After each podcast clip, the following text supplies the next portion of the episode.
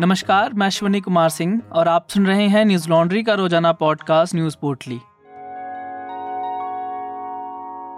आज है 10 अगस्त और दिन बुधवार को नीतीश कुमार ने 8वीं बार बिहार के मुख्यमंत्री के तौर पर शपथ ली।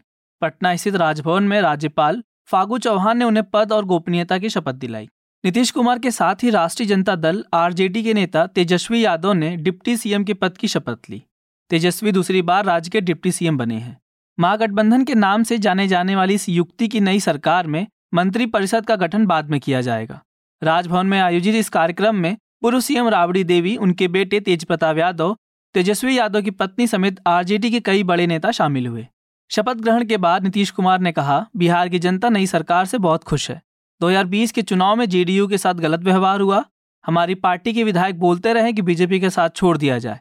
आखिरकार हमने बीजेपी का साथ छोड़ दिया। उन्होंने आगे कहा कि कुछ लोगों को लगता है कि विपक्ष खत्म हो जाएगा, लेकिन अब हम भी विपक्ष में आ गए हैं। विपक्ष और मजबूत होगा। साल 2024 लोकसभा चुनाव में विपक्षी पार्टियां एकजुट होंगी। बीजेपी ने 2014 में जैसा प्रदर्शन किया था वो 24 में बरकरार नहीं रख पाएगी। बीजेपी नेता सुशील मोदी ने सरकार गिरने के बाद मीडिया से बात करते हुए कहा कि बीजेपी ने शिकायत दूर करने के लिए कोई कसर नहीं छोड़ी थी। 2 बार धर्मेंद्र प्रधान पटना आए और नीतीश से पूछा कि कोई दिक्कत तो नहीं है।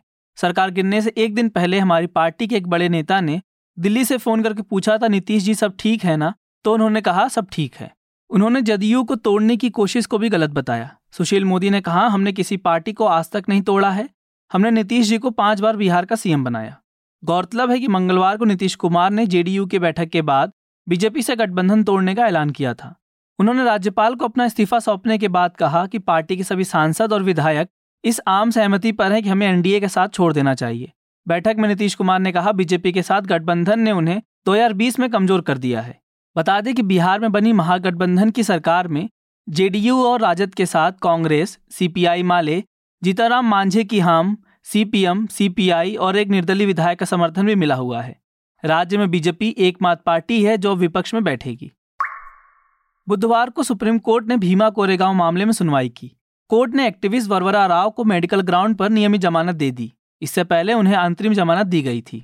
कोर्ट में वरवरा राव की जमानत का राष्ट्रीय जांच एजेंसी एनआईए ने विरोध किया। एनआईए ने कोर्ट में हलफनामा दायर करते हुए कहा कि आरोपी द्वारा की गई गतिविधियां भारत की एकता, अखंडता, सुरक्षा और संप्रभुता पर प्रभाव डालती है। एनआईए ने कहा कि उनके पास मौजूद सबूत बताते हैं कि राव और उनके साथी लगातार माओवादियों के एजेंडे को पूरा करने की प्रक्रिया में थे। वह एक बड़ी साजिश का हिस्सा थे। एनआईए ने कोर्ट से कहा कि राव पहले भी मेडिकल ग्राउंड पर महीनों पहले जमानत ले चुके हैं। सुप्रीम कोर्ट ने सशर्त जमानत देते हुए कहा, राव ट्रायल कोर्ट की मंजूरी के बिना शहर ना छोड़े और ना ही गवाहों से संपर्क करने की कोशिश करें।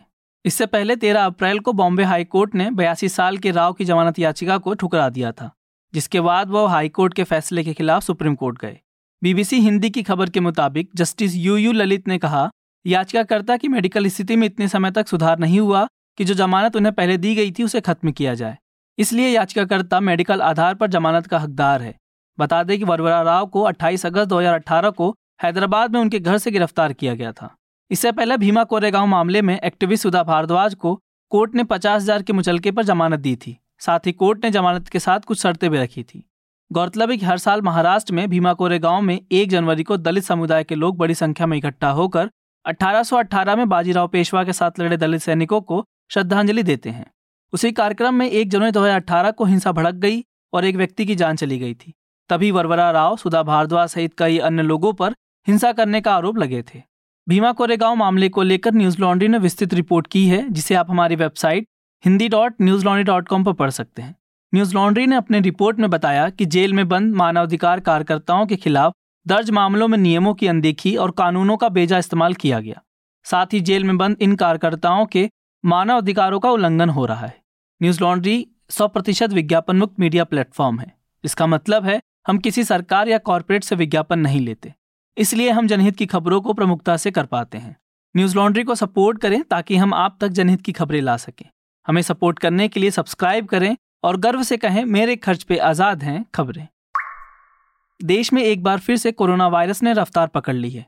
केंद्रीय स्वास्थ्य मंत्रालय के अनुसार बीते 24 घंटों में 16,047 नए केस सामने आए और 54 लोगों की मौत हो गई। पिछले 24 घंटों के दौरान कोरोना के मामलों में 25.8% का उछाल देखने को मिला है। इससे पहले मंगलवार को कोविड के 12,751 मामले सामने आए थे। इसी के साथ देश में 4,41,90,697 कोरोना के मामले सामने आ चुके हैं। वहीं सक्रिय मामलों की संख्या बढ़कर 1,28,261 हो गई। बीते 24 घंटों में 19,539 लोग ठीक भी हुए हैं, जिसके बाद कोरोना से ठीक हुए लोगों की संख्या बढ़कर 4,35,35,610 हो गई। वहीं अब तक देश में कोविड से 5,26,826 लोगों की मौत हो चुकी है। देशव्यापी टीकाकरण अभियान के तहत पिछले 24 घंटों में 15,21,429 टीके लगाए गए। देश में अब तक कुल 2,07,03,71,204 टीके लगाए जा चुके हैं। दैनिक भास्कर की खबर के मुताबिक केंद्र सरकार ने बायोलॉजिकल ई कार्बोवैक्स बूस्टर डोज को मंजूरी दे दी है। यह डोज 18 साल और उससे ऊपर के लोगों को दी जाएगी। जानकारी के मुताबिक कार्बोवैक्स उन्हीं लोगों को दिया जाएगा जो कोविशील्ड और या कोविवैक्सीन की दोनों डोज ले चुके हैं। राजधानी दिल्ली में भी कोविड के मामले तेजी से बढ़ रहे हैं।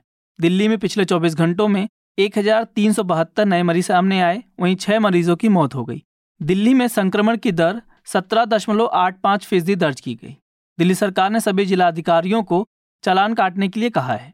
कोविड के बढ़ते मामलों के बीच नेपाल में भारत से आने वाले यात्रियों पर रोक लगा दी गई है। दरअसल नेपाल में भारत के 4 यात्री कोविड संक्रमित पाए गए, जिस वजह से उन्हें वापस भेज दिया गया। चीन की अध्यक्षता में संयुक्त राष्ट्र सुरक्षा परिषद की बैठक हुई। भारत ने इस बैठक में कहा कि यह बेहद खेदजनक है कि दुनिया के सबसे कुख्यात आतंकवादियों को ब्लैकलिस्ट करने के लिए सही और तथ्यपरक प्रस्ताव को ठंडे बस्ते में डाल दिया गया। संयुक्त राष्ट्र में भारत के स्थायी प्रतिनिधि रुचिरा कम्बोज ने बैठक में कहा, आतंकवादियों को सूचीबद्ध करने के अनुरोध को बिना स्पष्टीकरण दिए लंबित रखने या बाधित करने की प्रवृत्ति खत्म होनी चाहिए। उन्होंने कहा कि प्रतिबंध समिति के प्रभावी कामकाज के लिए उन्हें अधिक पारदर्शी, जवाबदेह और निष्पक्ष बनाने की आवश्यकता है। बिना किसी औचित्य के सूचीबद्ध अनुरोधों को रोक लगाने और उन्हें बाधित करने की प्रवृत्ति समाप्त होनी चाहिए। आतंकवादी कृत्यों से अंतर्राष्ट्रीय शांति और सुरक्षा को खतरा विषय पर चीन की अध्यक्षता में बुलाई गई इस बैठक में कम्बोज ने कहा, दोहरा मानदंड और राजनीतिकरण के जारी रहने से प्रतिबंध समिति की विश्वसनीयता सर्वकालिक निम्न स्तर पर चली गई है। हम उम्मीद करते हैं कि सुरक्षा परिषद के सभी देश तब एक आवाज में बोलेंगे जब अंतर्राष्ट्रीय आतंकवाद के खिलाफ लड़ाई की बात आएगी। इससे पहले जुलाई में संयुक्त राष्ट्र सुरक्षा परिषद के अस्थायी सदस्य चीन ने भारत और अमेरिका द्वारा पाकिस्तानी आतंकवादी अब्दुल रहमान मक्की पर सुरक्षा परिषद की प्रतिबंध समिति के तहत सूचीबद्ध करने के प्रस्ताव पर रोक दिया था। चीन ने आज तक इस प्रस्ताव को पारित नहीं किया, जिस पर भारत ने चीन की निंदा की है। बता दें कि रुचिरा कम्बोज न्यूयॉर्क स्थित संयुक्त राष्ट्र में भारत की पहली महिला राजदूत हैं। इसी साल जून में उन्हें भारत का स्थायी प्रतिनिधि के तौर पर नियुक्त किया गया है। उन्होंने राजदूत TS त्रिमूर्ति की जगह ली है। पिछले मंगलवार को उन्होंने संयुक्त राष्ट्र में भारत की नई स्थायी प्रतिनिधि के रूप में अपना कार्यभार संभाला। ताइवान ने भी चीन के सैन्य अभ्यास के जवाब में सैन्य अभ्यास शुरू कर दिया है। हालांकि ताइवान की 8वीं सेना कोर के प्रवक्ता लू वेजे ने कहा, अभ्यास पहले से निर्धारित था, यह चीन के अभ्यास के जवाब में नहीं किया जा रहा। ताइवान की सेना ने कहा कि मंगलवार और गुरुवार को होने वाले अभ्यास में सैकड़ों सैनिकों और लगभग 40 होवित्जर की तैनाती होगी।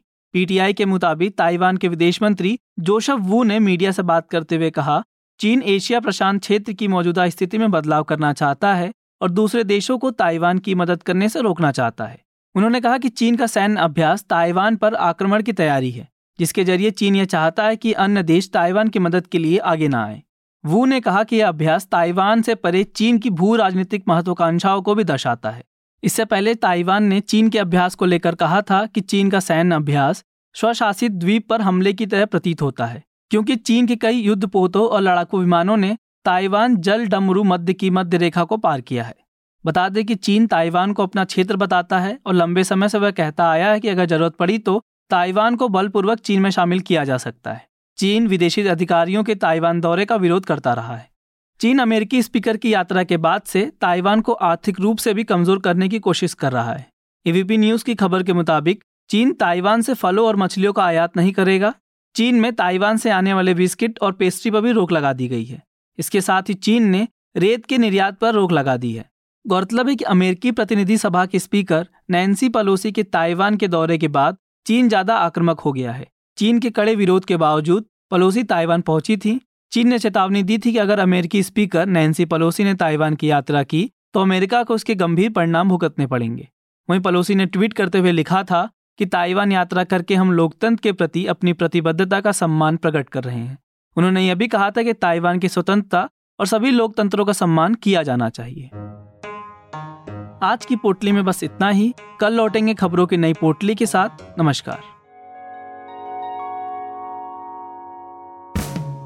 न्यूज लॉन्ड्री के सभी पॉडकास्ट टिचर, iTunes और दूसरे पॉडकास्ट प्लेटफॉर्म पे उपलब्ध हैं। खबरों को विज्ञापन के दबाव से आजाद रखें। न्यूज लॉन्ड्री को सब्सक्राइब करें।